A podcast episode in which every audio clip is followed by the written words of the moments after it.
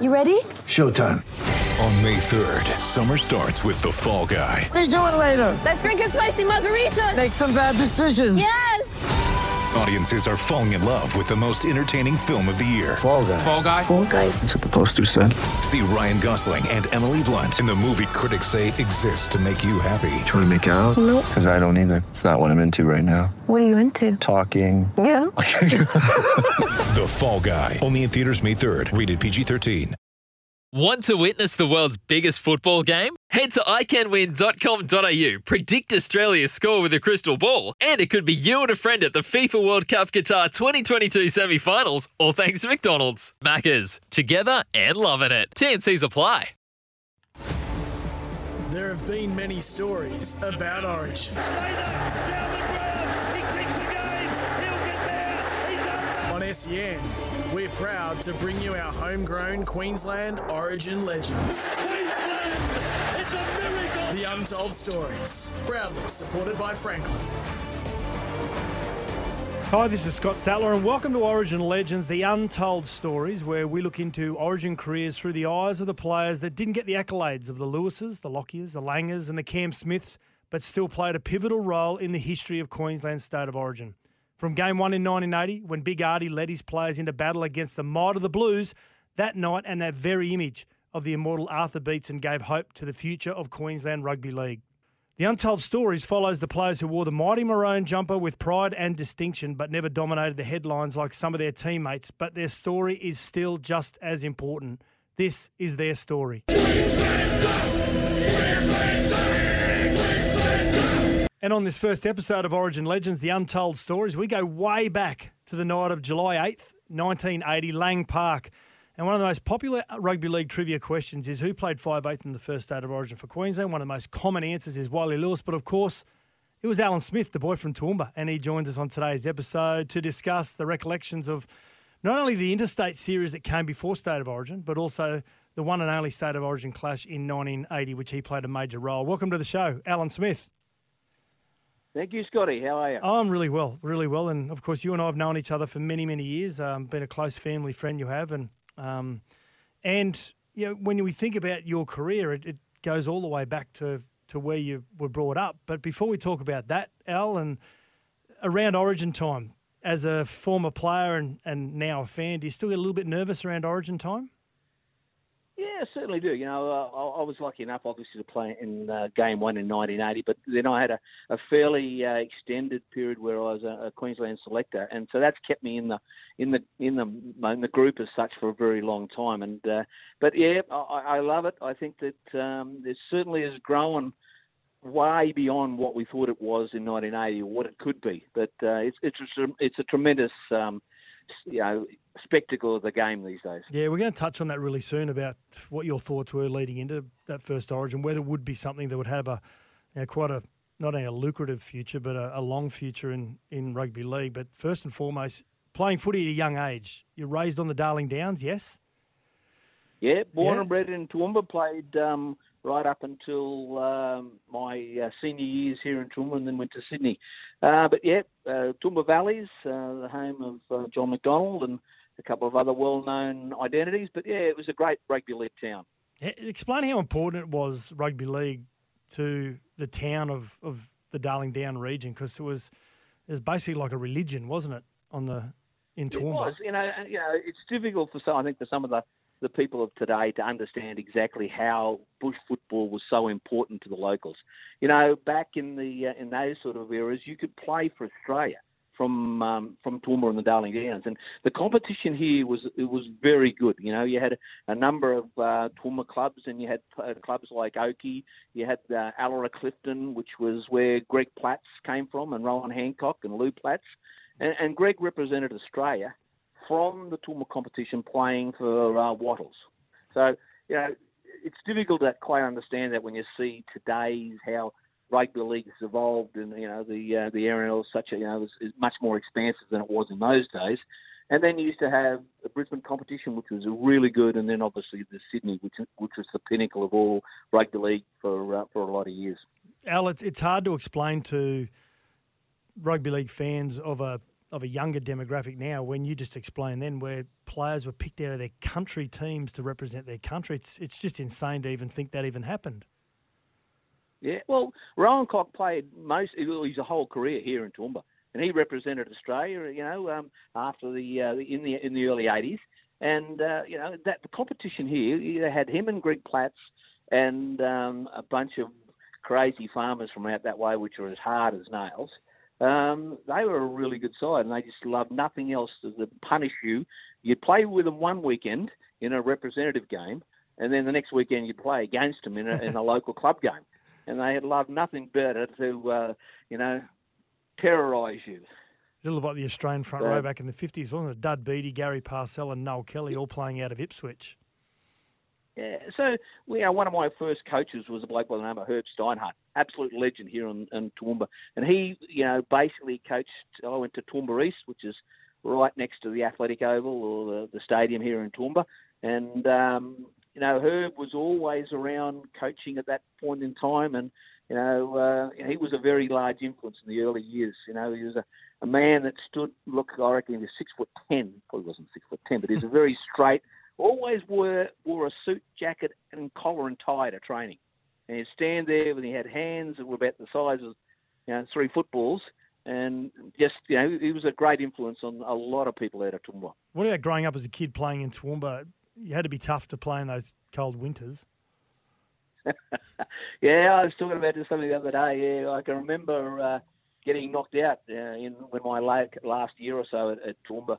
wasn't so much that I got knocked out with a uh, head high or whatever. My head hit the ground and it was like you know July or something, and it was like concrete. It was that cold, and uh, yes, it, it gets chilly, particularly if you're going to go out and play at Allora Clifton out there, where the wind comes straight across the plains and. Uh, and I remember not only gets cold, but uh, we played the Gold Coast one day, and they were complaining they couldn't see the opposition. They used to kick the ball in the air, and the fog had rolled in, and you, you couldn't see from one end of the field to the other. Yeah, great, great. Now, did you grow up like most Queensland kids, seeing Queensland getting smashed each year in the interstate series? Certainly did, and I think that was a, a big part of my, you know, and I played in it. You know, I I uh, represented Queensland Mm. from um, 1976, 77, 78, 79, and then uh, in 1980 I moved to Sydney.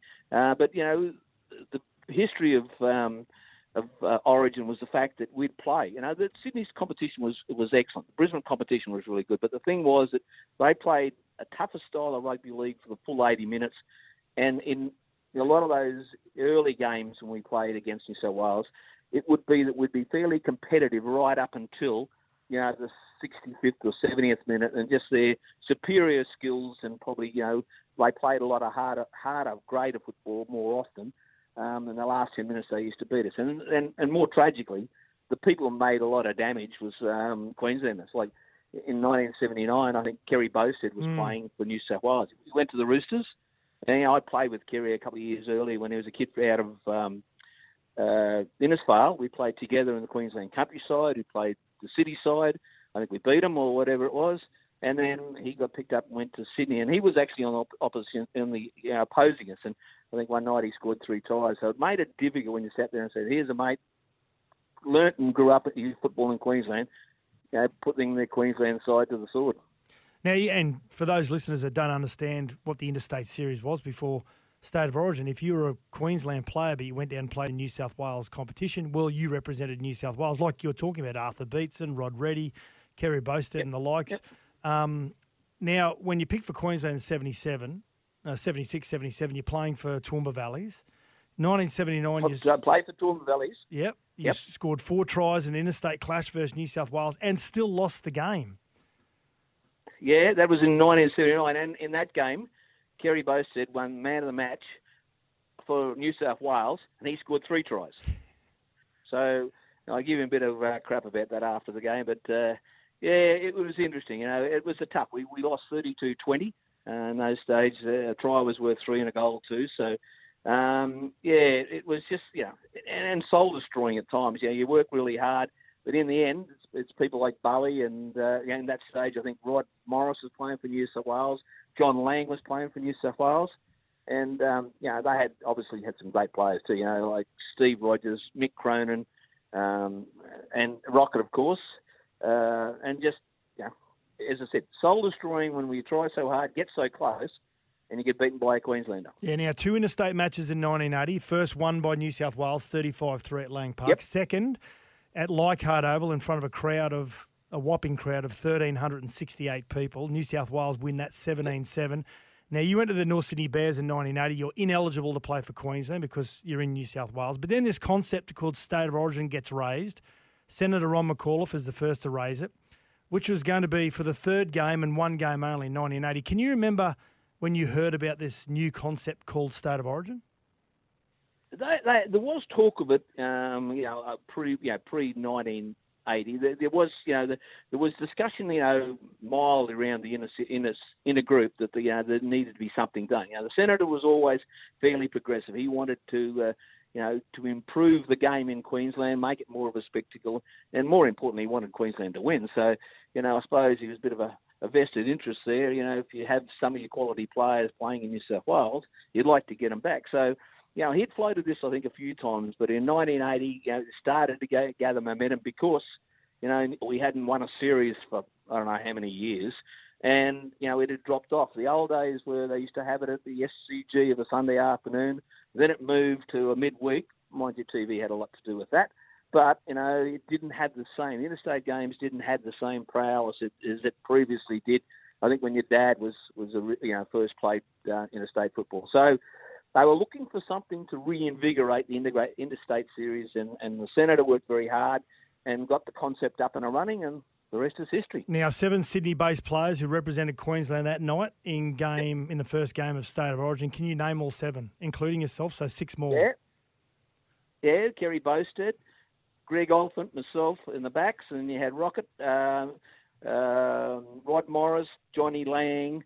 Um, yeah, got a, uh, Arthur, of course. yeah. So the whole front row was New South Wales. yeah.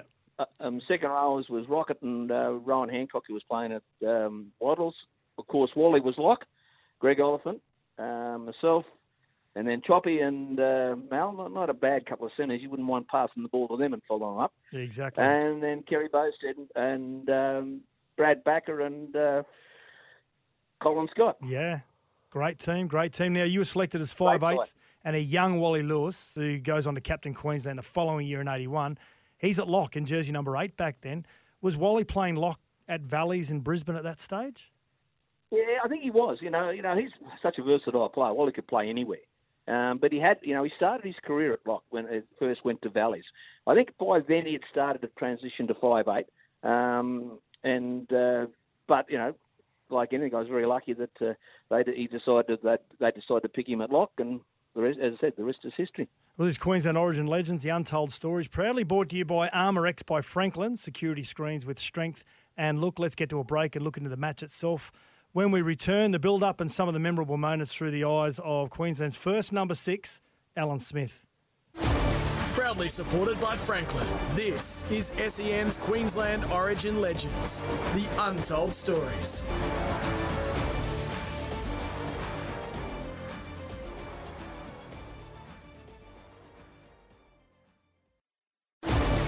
Proudly supported by Franklin, this is SEN's Queensland Origin Legends, the untold stories. Yeah, welcome back to Queensland Origin Legends, the Untold Stories. Scott Sattler here, and we're joined by Alan Smith, the first 5'8 in the 1980 State of Origin, which was, you know, went on to become really the the pioneer game and, and led a pathway for a lot of rugby league players to come after. And what is State of Origin today? We've recapped his well, his junior rugby league in, in Toowoomba into the senior rugby league, going down to Sydney. And now we're talking about the 1980, the very first game when you're selected uh, to represent Queensland Maroons under a completely different format. Now, Al, you get selected. The match is on a Tuesday. Now, these days they go into camp for 10 days. Can you recall when you went into camp? Well, it was it was groundbreaking. In those days, uh, we used to go into camp, obviously, but because most of the uh, the players were, you know, seven of us were um, Sydney based, um, they decided to have a training run. So we came up the week before. I think it was on a Monday. We trained Monday afternoon, bit on Mon- uh, Tuesday, and flew back to Sydney for training on Tuesday afternoon. Played the game on Sunday, uh, played for our clubs, and then um, come back to uh, Brisbane on the Sunday night uh, for the game on Tuesday night. Hang on a sec. So you travel back to train with your club and play on Sunday with your club in Sydney, Correct. and then play And the then toughest game of rugby league on Tuesday Tuesday. Yep. I, I don't think the uh, I don't think the the current day sports scientists would really agree with that today, Al. Well, I think I think not not only that, the coaches it'll be a heart attack. You know, I, I could well imagine, you know, Billy letting um, you know his whole team disappear for a weekend game for a for a Wednesday night and bring him back in. You'd be going, oh my God, who, Yeah. who we got left after the Sunday? Now, so it was it was. I still remember. I'm going, oh shit, I hope I don't get hurt. I hope I don't get hurt. But yeah, I don't know if I, I can't remember the game we played, but uh, I think I ran around behind Donny Donny McKinnon and uh, for most of that game. catch and pass, catch and pass. Now, when you go into camp, when you go when you go into camp, the image of Arthur Beetson when you saw him now as a teammate, did it leave an impression on you? Oh yes, without doubt. You know, from the time we started, we we had a pretty uh, pretty group. You know, in in the IQ, footy IQ, it was it wasn't bad. Like you know, Johnny Langaby were the most astute footballers you'd ever meet. You know, Arthur was a legend, and you know, from the time we went up the previous week, and Rocket, of course, you know, they started. Cracker was the coach. You know, he set the format, but um, after that, you know, basically um, Arthur and Rocket and the you know the senior statesmen of the team basically ran the training sessions. You know, they kind of you know took it upon themselves to make sure that you know we were going to do everything we can to win this game. I remember talking to Choppy Close, uh, one of the great Origin legends who played in that game with you and was man of the match in that first game. And I remember talking to him about when he first saw Arthur walk in. He was a lot younger than you at that stage then, Choppy, but he, he, he spoke about the aura of Arthur when he walked into a room. It was, you know, he, he, he still it. You know, I, I spoke to him. You know, I had a fair bit to do with Arthur after, you know, that particular thing and going on to you know our selection uh, together in Australia and Queensland. Uh, you know, he always amazed me with his breadth of knowledge and, and understanding of the game, and, and he brought that to the first Origin. You know, can't believe it. He was playing reserve grade at Parramatta, and started with Queensland, and, and know, he was tremendous. Leading up to and, and during the game, it's it's you know great to have a general like him on the field. That uh, you know he was in control. Never felt that we were ever going to be threatened. Now, was there much bonding in the 1980 State of Origin match? Uh, yes, there was some bonding. Uh, you know, it wasn't quite, as you say, the sports scientists would have been a bit worried about some of the things. But again, it was a pretty tight schedule. So, you know, um, wasn't much we could bond. So we come up, as I said, we only had a training run over, we had a few beers and a, dinner, I think, when we come up the week before. But it was pretty, as I say, pretty full on, you know. And again, we, we come back into camp on the Sunday night, you know, we're going to play Tuesday night. It wasn't, it wasn't too much we were going to do at that point in time, but, uh, yeah, getting home on the Wednesday was a bit more of a, a problematic exercise.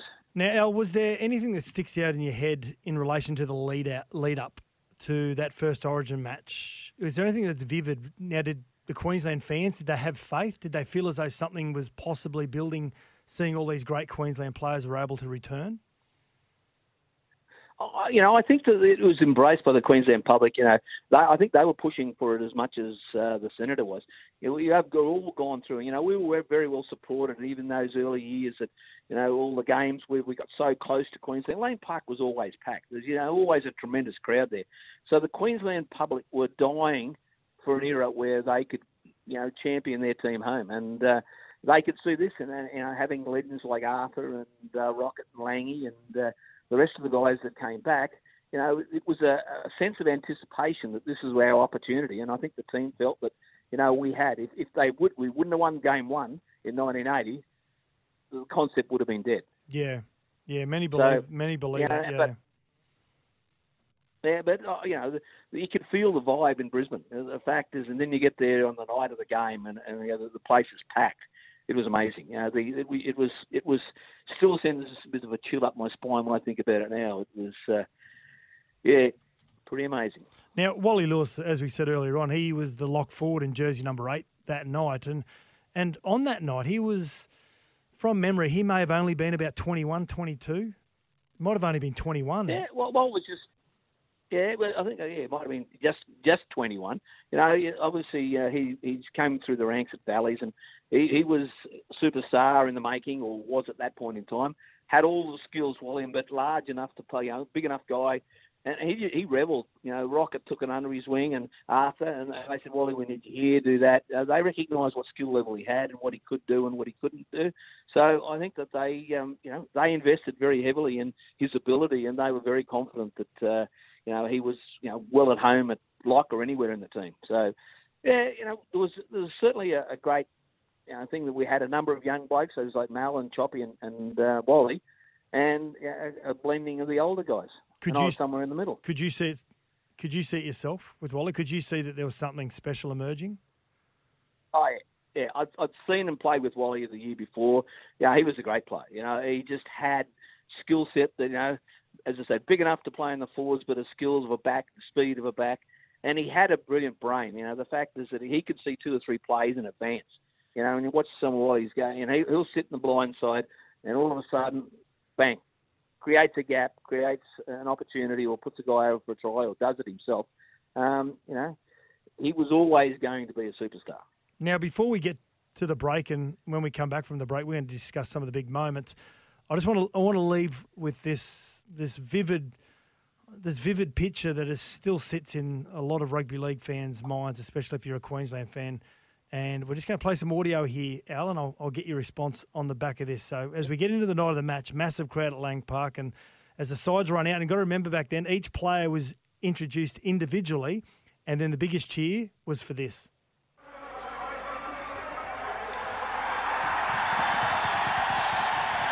This is the moment they've been waiting for here at Lang Park for 35-year-old Arthur Beetson to wear a maroon jersey. Beetson left here very early in his career but now returns in probably the twilight of his career to lead this Queensland side in the match tonight. Beetson, as I said, 35 years of age, plays for Parramatta in Sydney, New South Wales and Australian representative from 1966 to 1977, and playing his first match as captain of the Queensland side tonight. And like you, Al, one and only match for Queensland, but what a match it was. But the the image of Arthur running in that field with all that that ball resin over the front of his jersey and the, the crowd just welcoming – all you players home again, it, it must bring chills to the back of your spine when you hear things like that. It does. Oh, you know, it still sends me useful. I, I still have a vivid memory of Arthur standing there and them going through the, the prelims to introduce him. And as you say, with the resin that was all over his uh, jersey, you know, he, was very instrumental in, in um, you know, getting the team to the right uh, mindset before the game. And you know, I was in no doubt that uh, you know all we need to do was follow Arthur. He, you know, he was going to lead from the front, and uh, it was going to be on. And Al, what about the famous voice of Billy J. Smith? He was the voice of Queensland Rugby League back then, wasn't he? he was Billy J. He uh, he was a bit of a legend. Uh, yeah, well, he did a lot of the calling in those days. Um, and, and again, you know, great football uh, legend there in his own right, Billy. Yeah, let's take a break and discuss some of the big moments after the break on game one in 1980. Origin Legends, the untold stories, brought to you by Armorex by Franklin. Security screens with strength and look. Don't go anywhere. Proudly supported by Franklin, this is SEN's Queensland Origin Legends, the untold stories.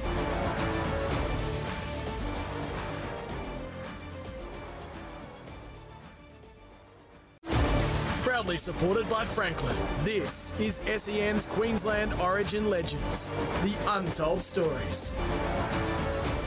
Yeah, welcome back. Scott Sattler here, and we're joined by Alan Smith, the first five eighth in State of Origin in 1980, and some of the big moments throughout the game, uh, Smithy. And before we talk about those, did you feel New South Wales still had an air of arrogance leading into that State of Origin match? Oh yeah, without doubt. You know, uh, it all revolved around Phillip Street in those days. You know, that was the epicenter of the world. The uh, the New South Wales, I think, guys thought that you know they were a, a cut above the Queenslanders, even though that there was a lot of Queenslanders playing in the uh, New South Wales Rugby League at that point in time. But yeah, I still don't think they've lost their arrogance. They still have a bit of a swagger about them, uh, not as much as they used to. But you know, they probably had a right to be that way. You know, New, Queensland hadn't won a series for uh, 20 or 30 years before 1980, and you know it was always a bunch of great guys trying their hardest, but you know we never never quite got there. So um, you know, and New South Wales probably, as I said, thought that all they needed to do was turn up and Mm. the result would be guaranteed. And what a shock they got. And there was uh, a game that was littered with great moments. But first and foremost, let's listen to the first try, which is scored by New South Wales as the first points or the first try of the match. Here's Eadie, danger man, dummies, but all wrapped up. Got his pass back nicely to Cronin. This is good. Cronin, oh, pushed away the tackle. Still kept going and still going. This is danger. On it goes to um, Edge. Edge away to Brentnall. Goes for the corner and he's in. Yes, the first try of the match coming up for New South Wales, and that was Brentnall. Some great players mentioned there for New South Wales as well. Greg Brentnall on the left wing scores the first try. Al, did you did you still feel you're okay, or was there a, a thought amongst Yeah, many that that- here we go I don't again? think it's minus yet. No, not really. I, uh, as I said, the, the scene was set from the first scrum of the game when I think Arthur uh, took Peter Wynn's head off nearly in the scrum. I don't think that was allowed these days, but uh, I think it was fair game in those. But the, the, we, I didn't think at any point that we were in danger. Yes, a little bit of a setback, but I, I think that you know once we got in our groove, and as I say, you know, it just started to roll from there. I, you know, as again, I was confident that we had the manpower and game plan to win that game. Now, not long after that, after that try, and we allude to the influence that Artie Beetson had not only on the field as a player, but also as the, I suppose, the father figure as the side, the protector of the side, and all of a sudden, this happened with Graham Wynn. But eventually going to be wrapped up. That'll be the final tackle and one the Queensland will be. Oh, gee, there's a big one by Wynn. Beats No, came at him. Actually, uh, it was Greg Oliphant that put the first one in, and a niggly little one, and it's in. It's on for young and old now, breaking up in various directions. Oh. Chris Close put Alan Thompson down. And there's players going in all directions. Still, it's Morris. And uh, Oh, look at that. going on. They're still going. Oliphant moving in at Rogers. They're coming in everywhere. And still this huge melee of players. Yeah, and there's little Alan Smith, the number six, trying to pull players off Rod Morris, and hey, it was it was all in, Yeah, wasn't well, it? you know, the best place in those places, you don't get it between Choppy and the opposition, or Arthur and the opposition, or Rocket. So the best place is just to stack them. Make them, rack them, all stack them. Did you think it was a turning point? Uh, uh, yeah, I think that, yeah, well, I think it was a critical point in the game. Um, I think that until then, New South Wales kind of coasting along. Um, yeah, I think it certainly ignited a bit more. It probably upset them more than it you know, destabilised us. Um, but again, I was always pretty confident, you know, we'd wear them down. Again, you know, they hadn't seen much of Mal and Choppy and, and Wally, and um, you know, I think that they, they contributed significantly to the the outcome in that game.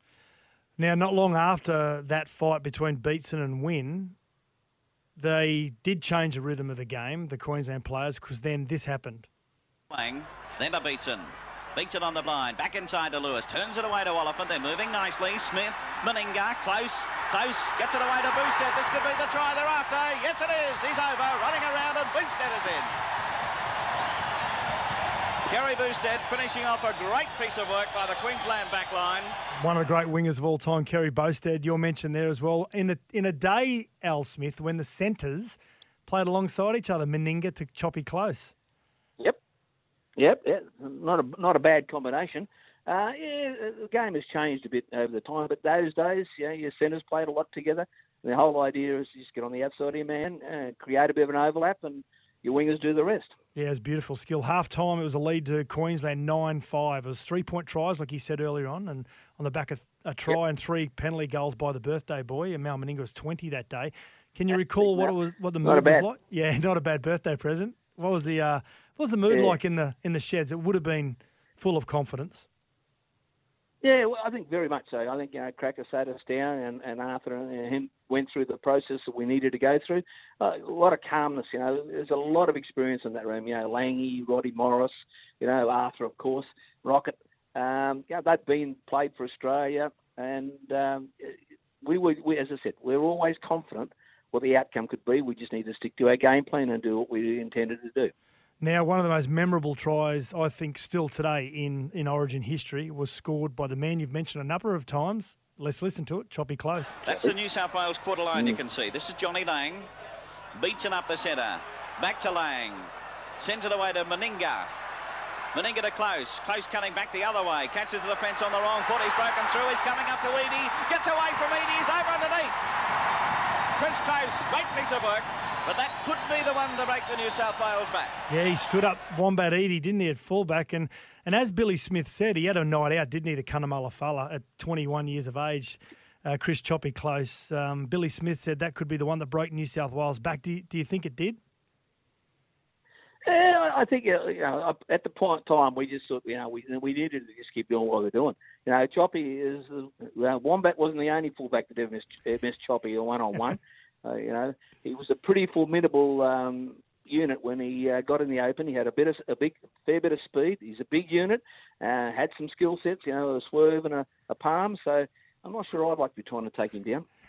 Now, uh, Tommy Raudonikis scores to to get a little bit closer to Queensland, and after that try, and Arthur has fought Graham Wynn, and he uh, took off Gary Hambly's head, and then his teammate Mick Cronin. When you when you saw him hit Mick Cronin with a beautiful left swinging arm while he was standing in a tackle, can you remember whether you thought, uh, hang on a sec, even though we're going to probably win here tonight, there's something different about what Origin is going to be from this day forward?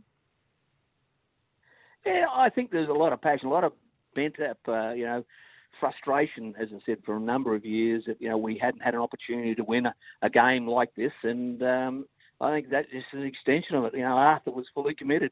You know, it didn't matter if they were uh, teammates or mates from uh, you know, his uh, Australian days. Uh, he had a job to do, and uh, he was the enforcer. He and, was and I think that's what for the rest of. I think that's what shocked everyone, Smithy, wasn't it? That there were former teammates that that Arthur was just saying to everyone, "I don't care whether."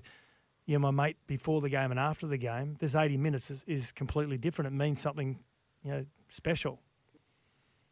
Well, I think that's where the Queenslander spirit came from the fact is, you know, we can be mate, you can play with a guy in Sydney, but you know, when it, when you put on that maroon jersey, you know, it's a diff, total different mindset, as you know. You know, there is nothing you wouldn't do. You'd run through the brick wall. There's things you probably wouldn't do in a, in a uh, club game. But you know, the the game meant so much. You know, he knew what he needed to do, and you know, probably wasn't as, as quick and skillful as he was a couple of years earlier, but he still had the uh, the nous and ability and toughness to uh, you know be a dominant figure in the game. Now, I'm not sure whether the 80 minutes was a quick 80 minutes or it felt like a week, but you finally heard this hooter to finish the game. He did a kick for touch. There's a full-time hooter and it's all over. Queensland have defeated New South Wales by 20 points to 10 after they led by 9 points to 5 at half-time. For Queensland, tries by Boustead and Chris Close. Uh, and in the kicking department, Malcolm Meninga has finished up with seven goals out of seven. Seven out of seven for Malcolm Meninga. For New South Wales, Brentnall and Raudonikis tries and Mick Cronin, two goals from three attempts. Malcolm Meninga, not Mal, Malcolm. hey? yeah, well, early days there. Now, days after the State of Origin match, you all would have gone back to your, your clubs, whether you're in New South Wales or not. Can you recall what the feeling was like amongst fans and, and other players immediately after the match? Yeah, it was, it was tremendous. You know, the reception we got after the game, and then that went back to the hotel. And uh, as I said, uh, I was rooming with with Ollie, which is, you know, that's, that can always be a challenge. Um, you know what halfbacks are like, and I, I do remember that. Uh, I think when we got first got into camp after, you know, of the Sunday night, he rang up Tommy and just gave him a mouthful and told him what he what he was going to do to him. So that went on for two days before the game because they'd roomed together as a kangaroo pairing and. Uh, you know, halfbacks in those days uh, took much delight, and, and, and Tommy was the absolute champion at it. He just tried to demoralise and, and, and just grind the opposition halfback into the dust. Uh, and in, in Ollie, he found a bit of a, um, a kindred spirit and uh, somebody that he couldn't dominate as quickly. Mind yeah. you, when you're on the back foot, it's a bit more difficult. Yeah, exactly, exactly. Uh, this is Origin Legends, the Untold Stories, proudly brought to you by Armorex by Franklin, security screens with strength and looks. Don't go anywhere. We're going to wrap the show up. Proudly supported by Franklin, this is SEN's Queensland Origin Legends, the untold stories.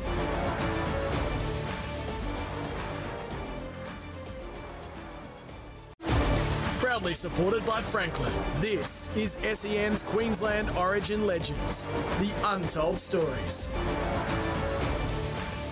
Yeah, welcome back. Scott Sattler here, and we're joined by former Origin great Alan Smith, and it's been a terrific chat down memory lane about what the game used to look like compared to what it is today. And, and talking about that first origin in 1980, Al, is it still a major highlight of your career, something you're, you're so proud of to be part of? Oh, without doubt. You know, as I said, it was it was great to be a part of something that has actually changed the fabric of rugby, league. You know, without Origin, I don't think you'd have um, some of these spectacles we've seen today. And, and you know, I've been lucky enough to be part of a lot of that journey um, at different times, doing different things. But you know, it's provided some great spectacles over the years, and you know, the, I just hope the young guys, and I see it, you know, the, the group that Billy's got there now, that they just get the feel of how much it means to Queensland. You know, you know, and still I go to. I used to go to a lot of games in Sydney. You know, no matter what you say, the New South Wales people do not shouldn't say respect, but do not understand or give it the same value. I think as Queenslanders do. Yeah, I think I think you're right. Now, where is that famous jersey, the first number six jersey from 1980? Have you, you still got it? It's hanging up in my wardrobe in, in on the Gold Coast. so it was on loan to the QRL for a while, and then uh, I was going to get it framed and give it to one of the kids, and I couldn't work out which one to give it to, so I just put it there. And every once in a while, I take it to put it on and see if it still rejects the um, it's bulletproof and that. Now, do uh, many from the original side still get together for any reunions? Um, you know, the Fogs do a really good job of doing that, but you know, so diverse these days. You know, it uh, it's difficult. Um, you know, particularly last two years with COVID. You know, not too many people got together at any point. But uh, you know, there's always. You know, I've caught up with the guys. I used to catch up with regularly with. Um, I see Mal a fair bit, and um, of course Choppy, and uh, I haven't seen Ollie for a couple of years. But Rod Morris, uh, all those guys. As I say, the Fogs do a great job, as you know, of trying to keep that spirit mm. alive. $30,000 per game now to play State of Origin. I'll say that again, per game. Can yeah. you recall how much he got paid per back game. then? Yeah, I think it was about $1,500. Oh, wow, that's not bad for 1980. I said, it was one of my best paychecks ever. you know, you consider what um, real estate was worth in 1980, and uh, that was good. uh, I think there was a. Uh, I can't exactly remember how Ross did it, but there was there was a it was a set fee plus a, a part of the, the gate, and um, I think it's about fifteen hundred bucks uh, off the top of my head. And we'll we'll talk about it really soon. You're a selector for many years, and and when I was fortunate enough to play in two thousand and three, I remember getting a, a check about six weeks after the series, and I opened it up and had a check for five thousand dollars, and I thought, hang on a sec, do you get paid to play this? Oh, you'd play it for free if they handed you a jersey, wouldn't you? You would, you would, but it's, it's a nice bonus. As I said, you know, helps put your kids through school, Scotty. Yeah. Now, Queensland selected for many years. When was your first year? When did you finish? Yeah, I was there about uh, 1996. Uh, it was, you know, in the middle of the, the Super League war. Yep. There was uh, a bit of a debacle, and Des um, moved across to Super League for a couple of years. And uh, I previously um, you know, worked the QRL, you know, as, as a junior coach, and then as a uh, country selector and resident selector. So back in those days too, the residents were a pretty strong competition. As you know, the, the Brisbane clubs then played uh, and Queensland country clubs formed together and played against New South Wales in the warm up. So uh, I was lucky enough to the most of the 90s to, to see most of the games because I was a, the chairman of selectors for the countries uh, for Queensland country and Queensland the residents, and then got a call from Ross to say that. Um, would I like to be involved with Origin, and that started the journey. So, uh, yeah, that was great. That was 1996, I think it was, and then um, Benny sacked. Uh, I was in great company. He sacked Arthur, Les Jeeves, and myself when he came back in 2001, I think. but uh, that lasted a couple of years, and then Ross rang me again and said. Um, uh, well, things have changed a bit. We'd like to come back, and I went back in I think 2003, and uh, then went through to 2017 so you, you went through uh, that that really strong year, uh, period, I should say, for Queensland when a lot of those players came in for their first time, Smith and Cronk and Slater and co. Yep. How was it through yep. that period as a selector? Was it, I wouldn't say was it easy. Was it easier as a selector knowing you had a core of players that are all around the same age and dominating their week to week rugby league? Yeah, well, it was interesting. You got a couple of periods there, particularly in the late uh, the 1900s, you know, 1996 to 2000. You know, we had the Brisbane core at that point in time. You had Wendell and uh, and of course Alfie and Kevy and all those sorts of guys, which made a great. Andrew G, whatever. You know, it was good to be then. And then um, the world started to change, and we had a couple of uh, uh, coaches. First of all, I think Michael Hagan and uh, uh, Muppet. Um, yep. And then uh, Mal got the job in 2006, I think. And things looked a little bit dusty there because I can remember in 2000 when we got beaten by plenty at the opening of the Sydney Stadium. It wasn't a great feeling. But, um, you know, there was a period there in 2006 where we were all scratching our heads and, you know, I can remember the New South Wales bloke saying that both uh, Petro and Pricey were done with, and so was Lockie. And I think there was a, a point in time where, you know, a few of those guys needed to stand up, and they did. And, and then in Melbourne, in that last game, uh, where we've come from behind to uh, win the series, and then the ball started to roll, and that group gelled, and there's some great players that come through. So I've know, already, I've the, always the history in that group. And, yeah, I've always heard that story, Smithy. I, I didn't know whether it was just an urban legend, and you being a selector, that there was a discussion between Mal and and Petro and Stephen Price and some of those senior players that if they didn't win that third game, that the selectors would go down another path. So that's that's a true story, is it?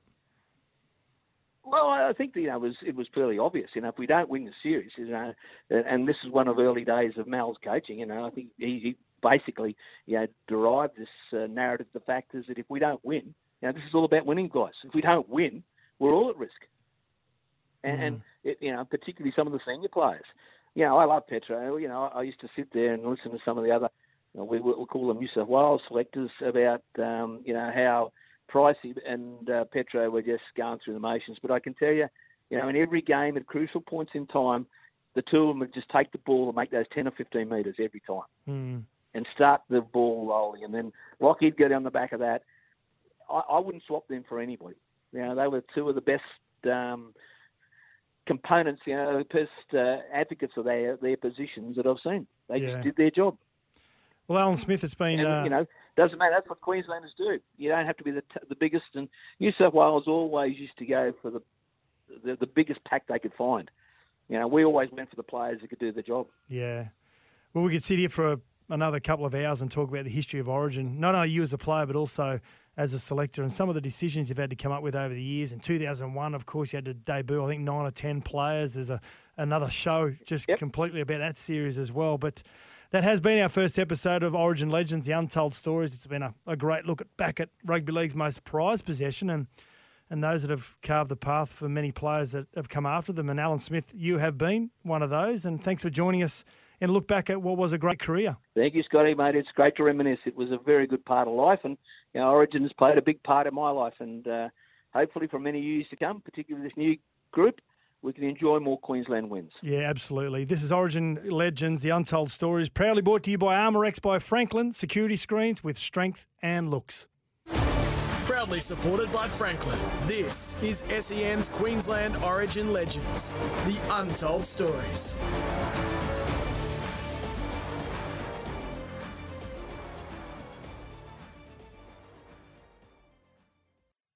When making the double chicken deluxe at Macca's, we wanted to improve on the perfect combo of tender Aussie chicken with cheese, tomato, and aioli. So, we doubled it. Chicken and Macca's together and loving it. Ba-da-ba-ba-ba. Available after 10.30am for a limited time only.